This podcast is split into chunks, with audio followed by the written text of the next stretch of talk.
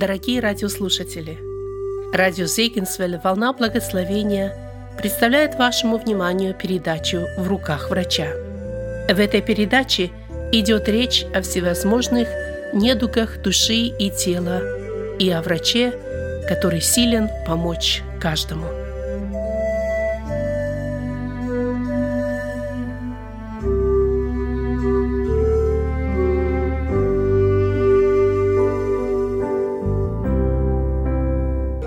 Я всегда задаю себе один и тот же вопрос.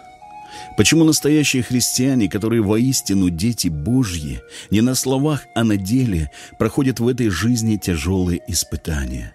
Финансовые, физические, семейные, духовные. Как будто какая-то несправедливость стоит за этим всем. Но за что или почему? На эти вопросы мне лично тяжело дать ответы. Но я знаю то, что сокрыто от нас, известно только Богу. Апостол Павел в послании к римлянам говорит такие слова. «Притом знаем, что любящим Бога, призванным по Его изволению, все содействует ко благу». Все. Призванным по Его изволению. Другой перевод говорит «по Его замыслу». Все, что встречает христианин на тернистом пути, все это воля любящего Отца – к своим детям.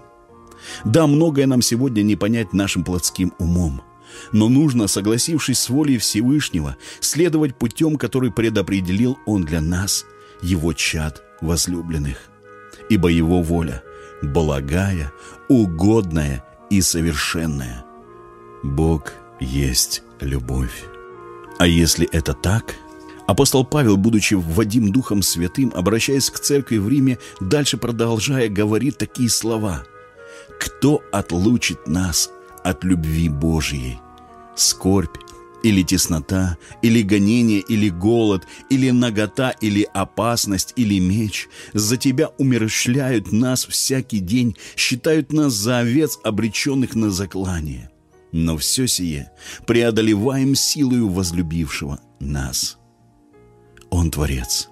Он Творец, а мы творение. Мы глина, а Он горшечник. Мы глина в Его руках. И это уже говорит нам о многом. Он наша сила.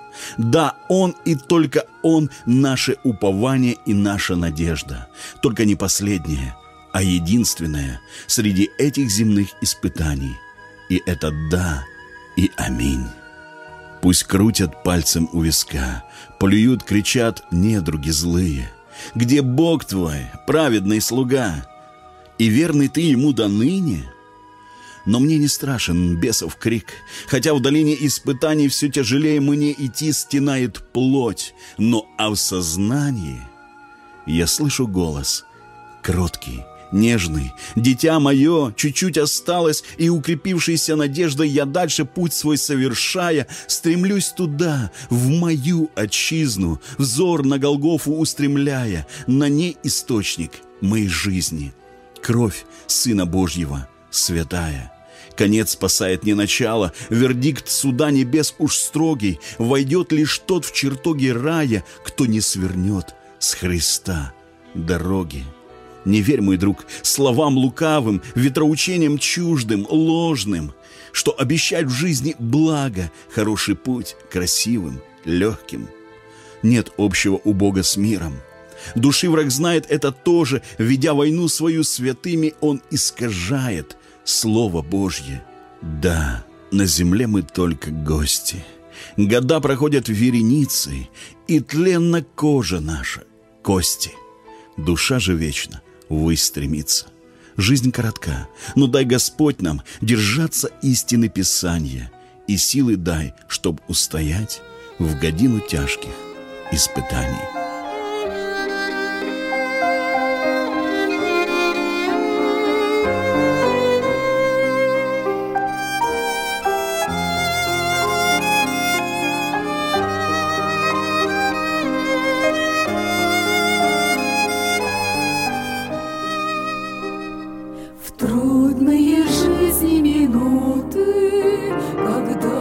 отчаяние душа, ты восклицаешь, о мама, милая мама моя, любовь Божья больше любви матери, любовь Божья больше любви матери, она согреет тебя, утешит тебя радость объемлет тебя.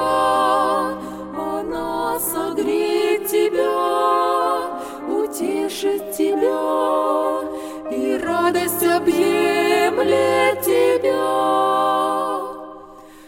Путь твой суровый, труден, и будущность вся во тьме.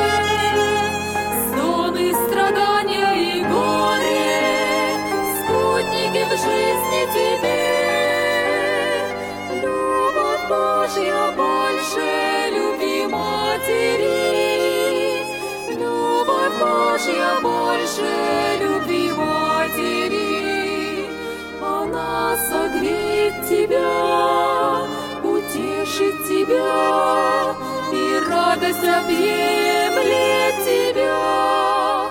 Она согреет тебя, утешит тебя, и радость объемлет тебя. Друг мой, взгляни на Иисуса, ведь грех твой Он взял на себя. В тяжких страданиях и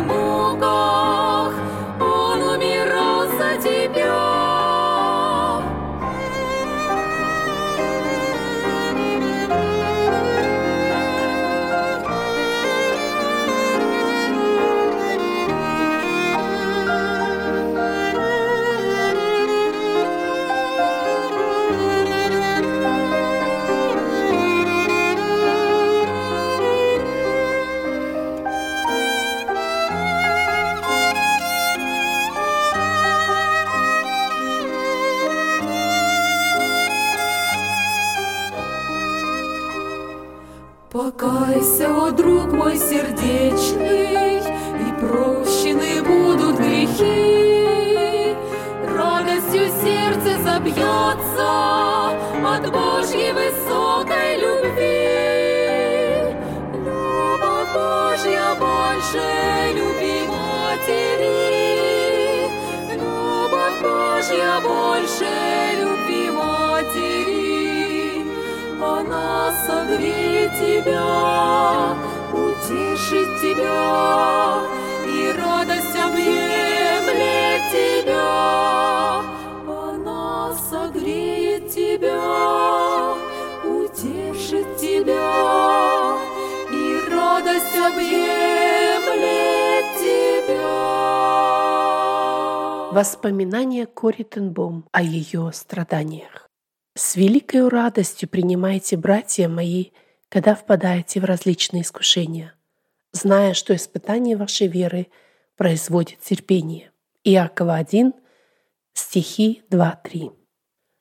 В то жаркое сентябрьское утро 1944 года нас более тысячи женщин выстроили в шеренги вдоль железнодорожного подъездного пути. Каждую сверлила лишь одна мысль только не в Германию. Стоявшая рядом со мной моя сестра Бетси покачнулась. Мне было 52, ей 59. Эти семь месяцев, проведенные в тюрьме и концлагере за сокрытие евреев у нас дома, оказались для нее самыми тяжелыми. Пусть мы были заключенными, но нас хотя бы оставили в Голландии. А теперь, когда со дня на день мы должны были получить освобождение, нас собираются куда-то отвезти. Конвоиры орали на нас, тыкая в спину автоматами. Инстинктивно моя рука потянулась к шнурку, обмотанному вокруг шеи. На этом шнурке висел у меня за спиной небольшой тканенный мешок. В нем лежала наша Библия запрещенная книга, которая не только поддерживала нас с Бетси на протяжении всех этих месяцев, но и давала нам силы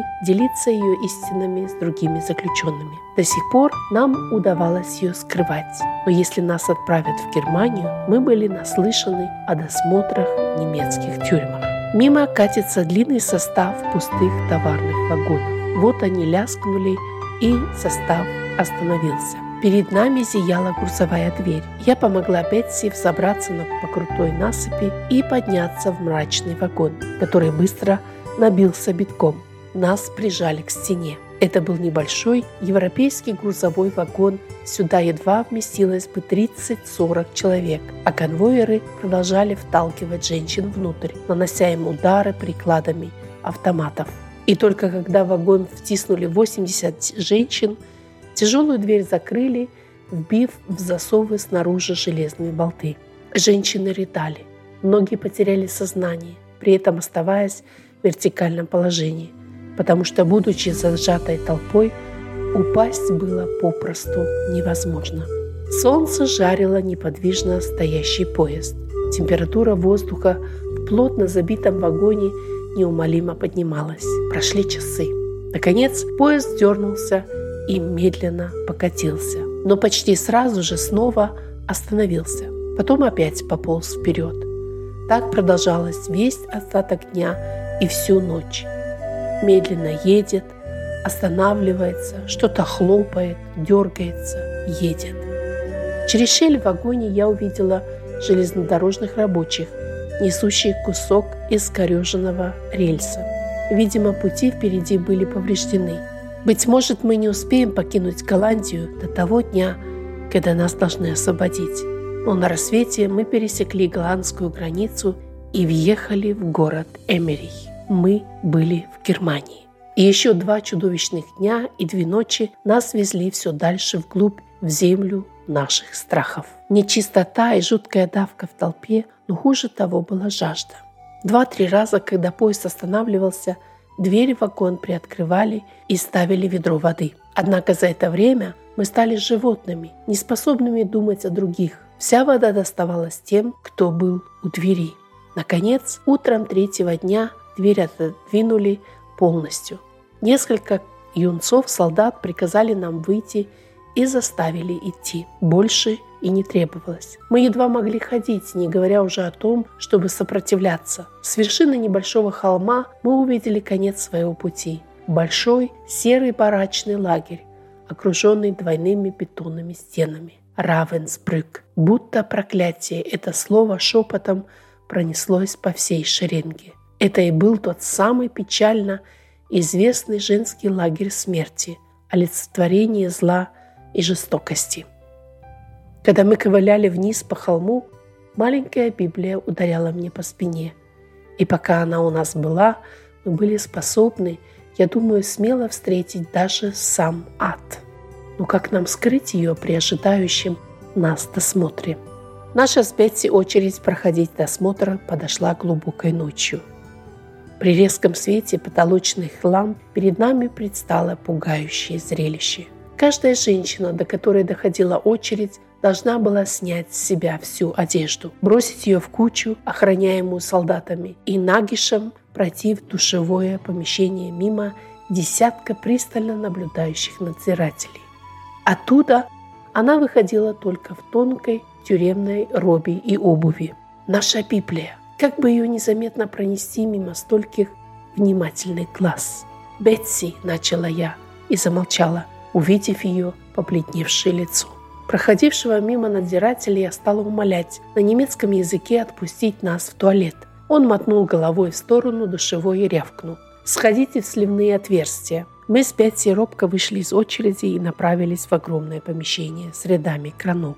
Пока что здесь было пусто, но вот-вот сюда должна была войти очередная партия из 50 нагих дрожащих женщин. Через несколько минут мы снова вернемся сюда, в это помещение, но уже полностью раздетыми, безо всего, что у нас было. И тут мы увидели их, сваленные в углу в одну груду старые деревянные скамейки с кишащими тараканами, и эти скамейки показались нам прекрасным, как само небо. В одно мгновение я сбросил со спины мешочек с Библией и вместе со своим шерстяным бельем засунула за скамейку.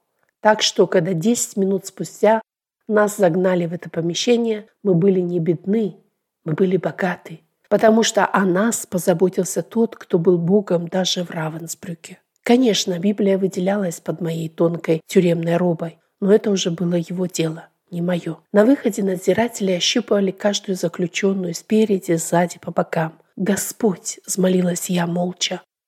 «Пошли ангелов, пусть они окружат нас!»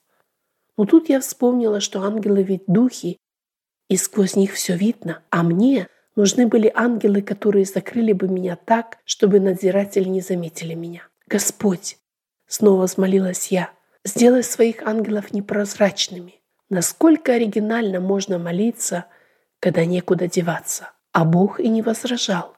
Он так и сделал. Стоявшую впереди меня женщину тщательно обыскивали.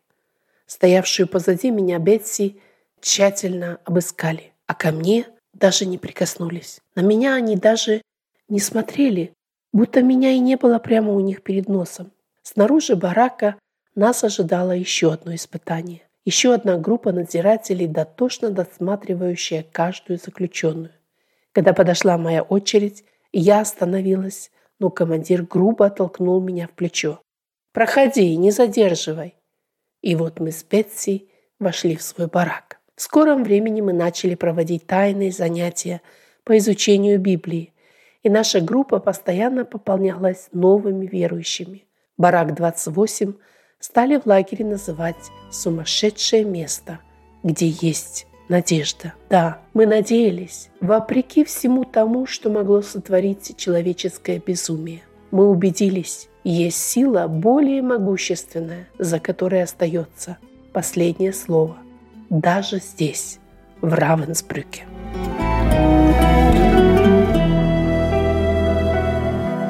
Когда бушует жизнь, огнем меня крестя, Одно всегда твержу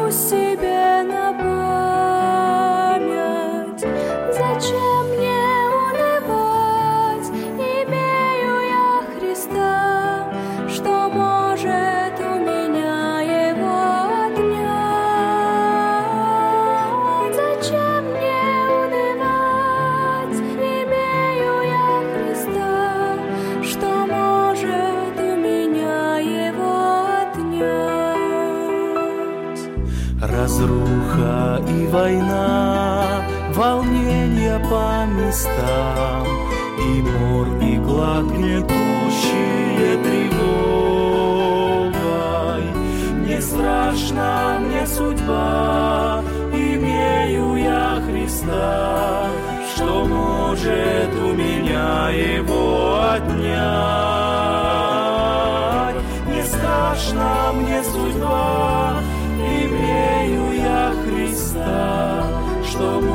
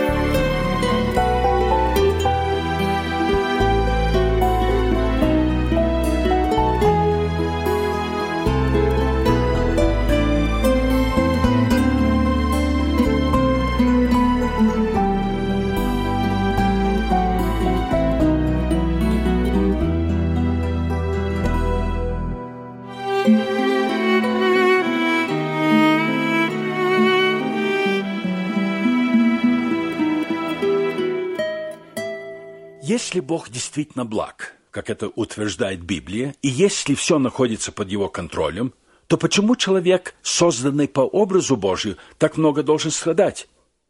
Этот вопрос, как выразил его многострадальный Иов, человек рождается на страдании, подобно тому, как искры устремляются вверх, был для человека всегда большой тайной.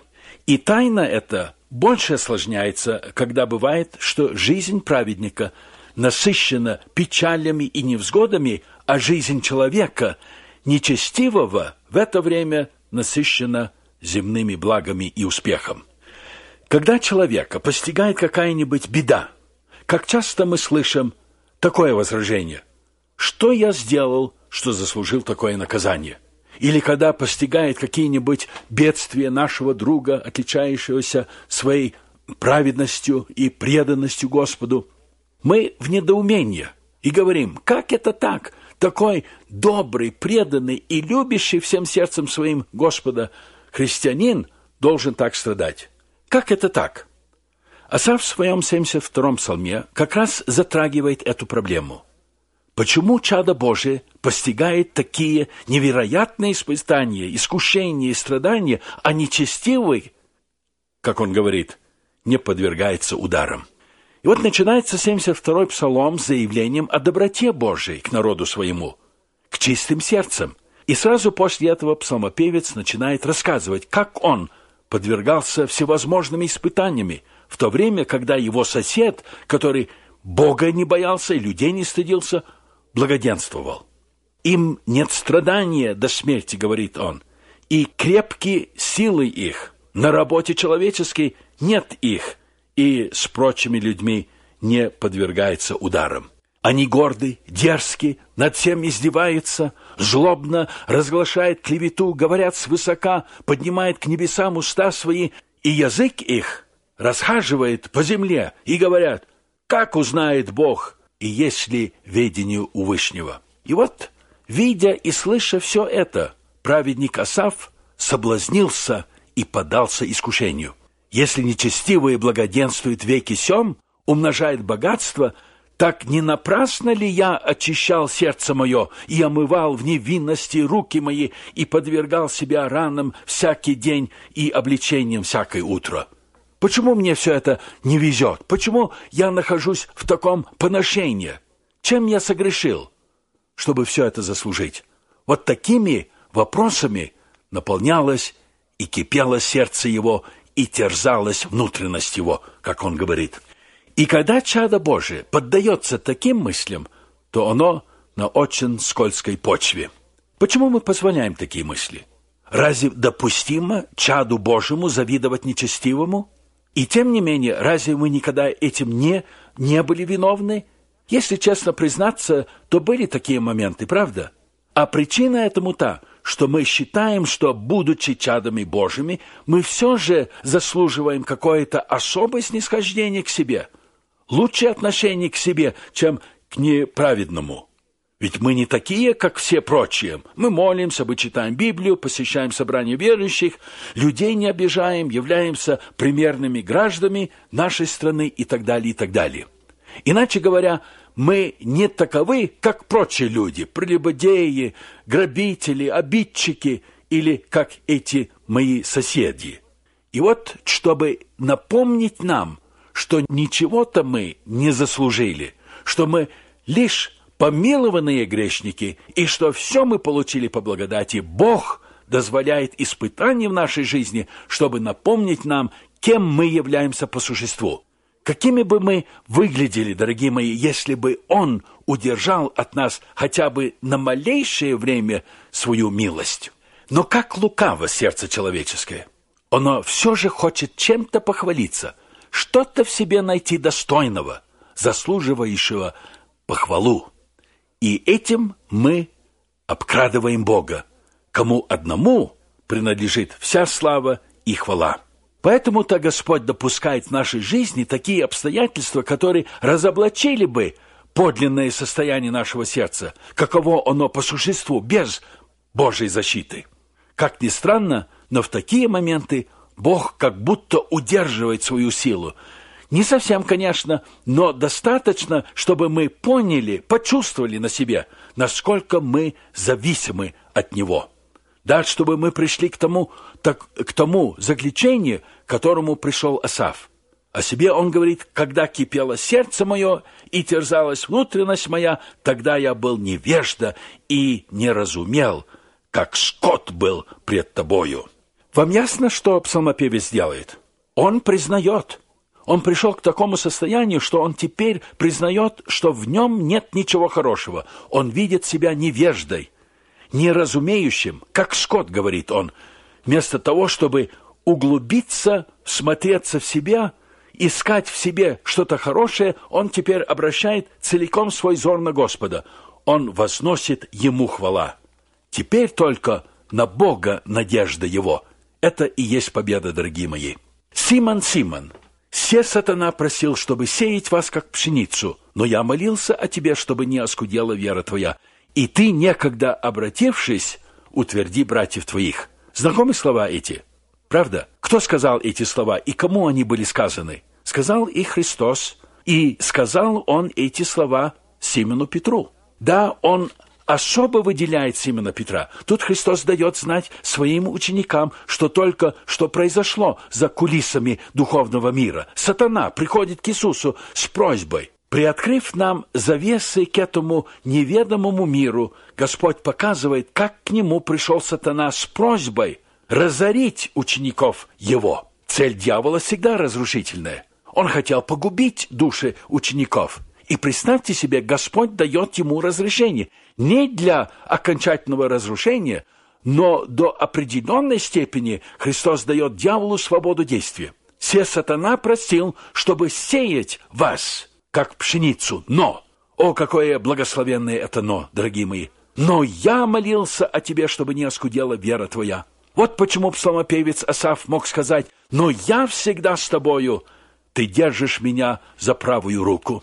Несмотря на то, что враг получил разрешение рассеять учеников как пшеницу, он не получил разрешения их погубить. Но я молился о тебе, чтобы не оскудела вера твоя. Да, Христос молился за всех, но особо за Симона. Симон был в особой опасности.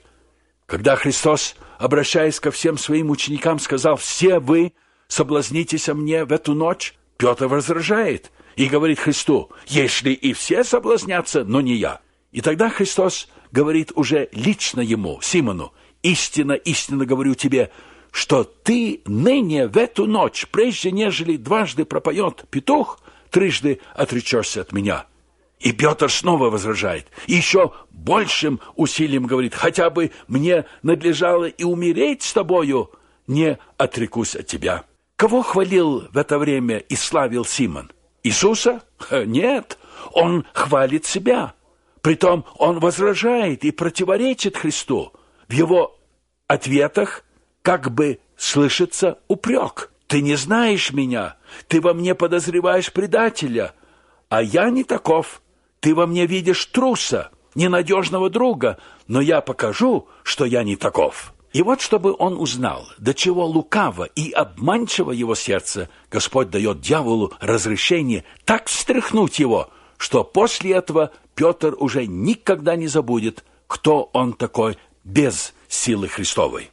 Но кто-нибудь может возразить и сказать, что как же нам тогда понять молитву Господню за Петра? Я молился о тебе, чтобы не оскудела вера твоя.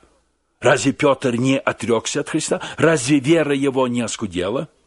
Да, Петр отрекся от своего Спасителя, и вера его в этот момент оказалась на краю пропасти.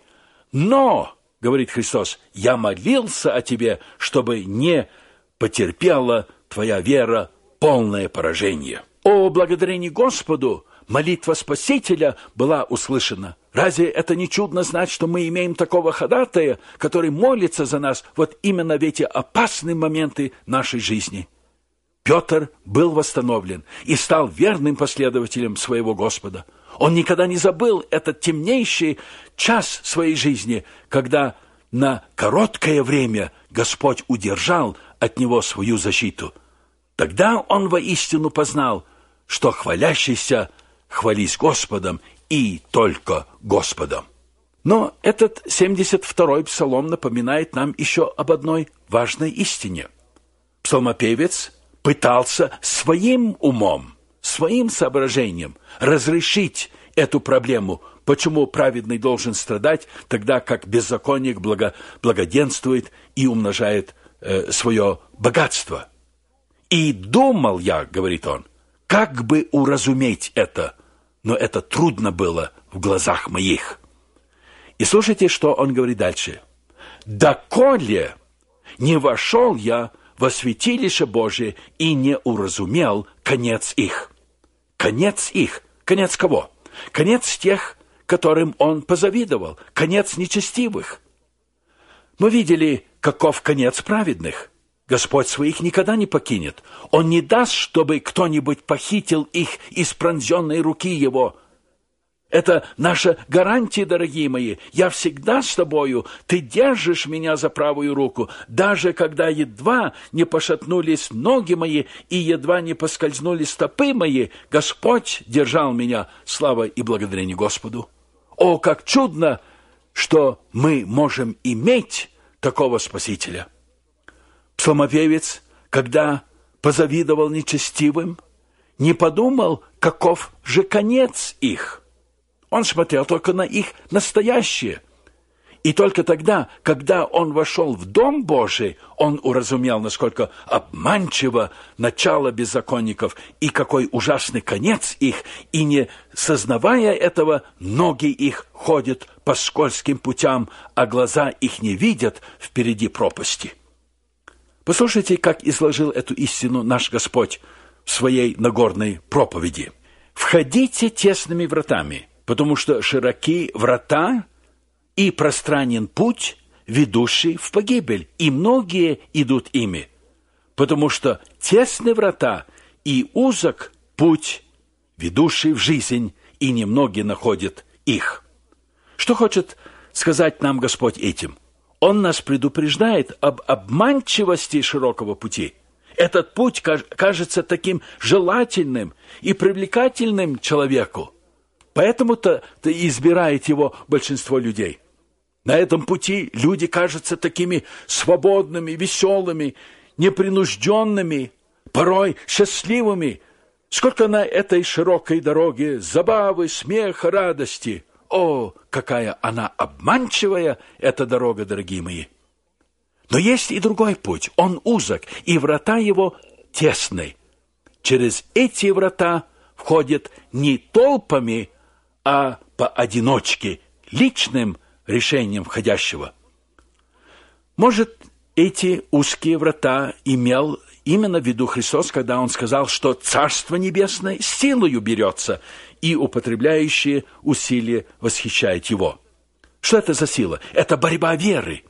Дьявол тут всеми способами старается отвлечь пилигрима, путешествующего в небесную страну – он ему нашептывает всякую разную ложь. Ты слишком большой грешник. Какая там вечность? Это иллюзия. Жизнь только здесь, на земле, и этим все кончается. Смотри, сколько прелести и в настоящей этой жизни. Почему ты должен этого себя лишить?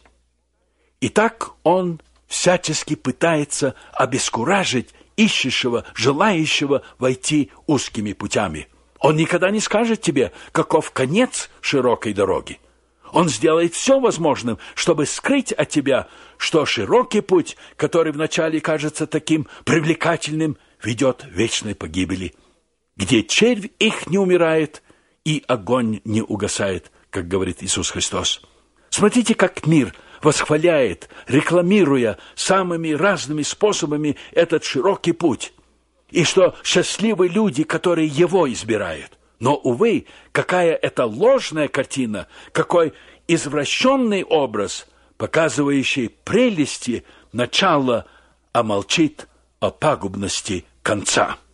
И где уразумел Асав эту истину о конце нечестивых? В святилище Божьем – там он понял, что те, которые избирают этот широкий путь, они на скользкой почве, и что они будут низвержены в пропасть вечных мучений.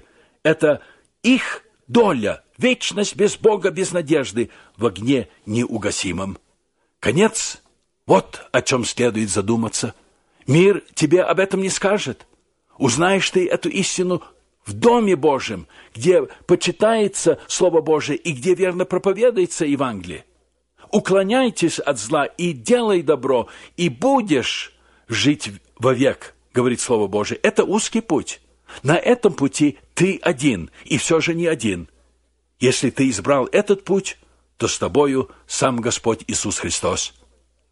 Но что мы читаем дальше в 72-м псалме? Асаф во святилище Божьем уразумел конец нечестивых. А в следующем, то есть в 18 стихе мы читаем «Так на скользких путях поставил ты их, и не звергаешь их в пропасти». Это он продолжает говорить о нечестивых, что ему было открыто в Доме Божьем. Как нечаянно пришли они в разорение, исчезли, погибли от ужасов. Как сновидение по пробуждению, так ты, Господи, пробудишь их.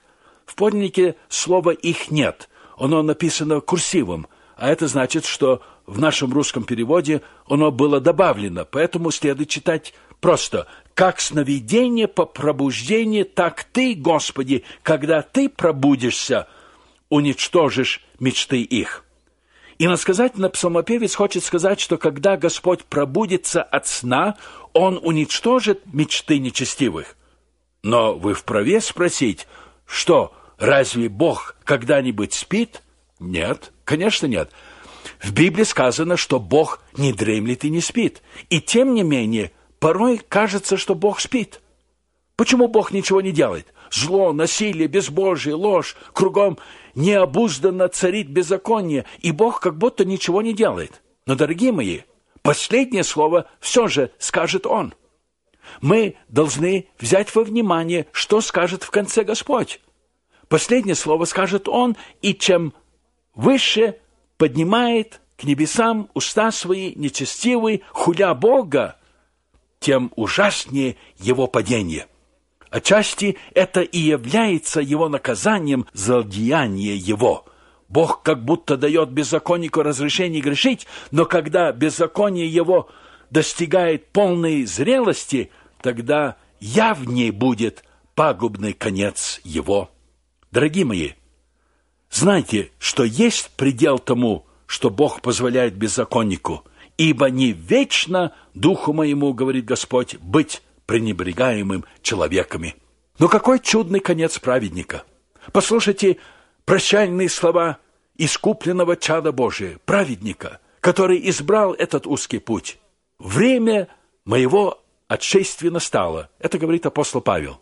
«Подвигом добрым я подвязался, течение совершил, веру сохранил, а теперь готовится мне венец правды, который даст мне Господь, праведный судья в день онный, и не только мне, но и всем любящим явление его. С такой надеждой умирает чадо Божье. Помните Валам, неправедный пророк, восклицает, «Да умрет душа моя смертью праведников, и да будет кончина моя, как их». Это было его желание, но он был неправедным. Смерть праведника возможна только рождением свыше. Одного желания еще недостаточно – вы должны покаяться, принять спасение как дар, не по каким-либо заслугам вашим, чтобы стать праведными перед Богом. Имеешь ли ты, дорогой друг, уверенность, что когда ты увидишь свой конец, ты сможешь сказать, а теперь готовится мне венец правды, который даст Господь праведный судья.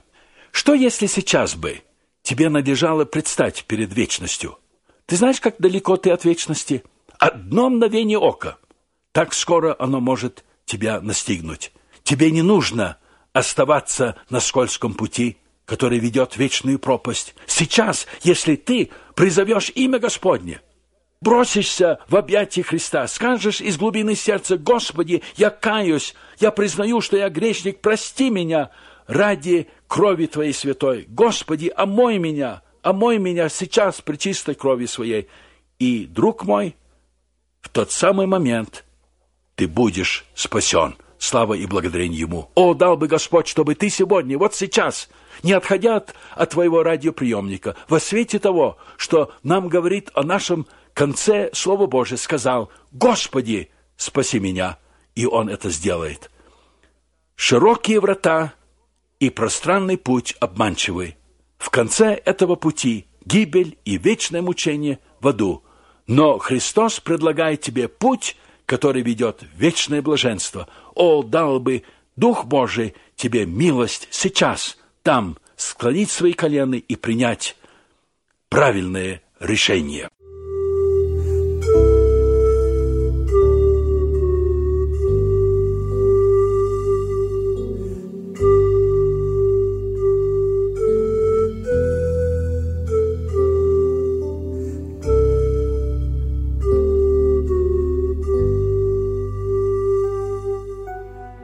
Дорогие друзья, если вы сейчас в унынии или в тяжелых переживаниях, то сам Бог предлагает вам свою помощь, говоря, «И призови меня в день скорби, я избавлю тебя, и ты прославишь меня». Псалом 49, 15.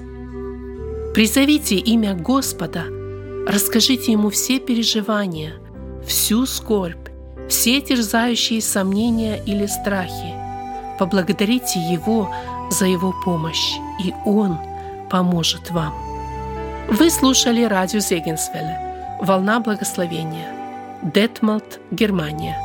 Передачу составила Элизабет Завадский. Да благословит вас Бог, дорогие радиослушатели!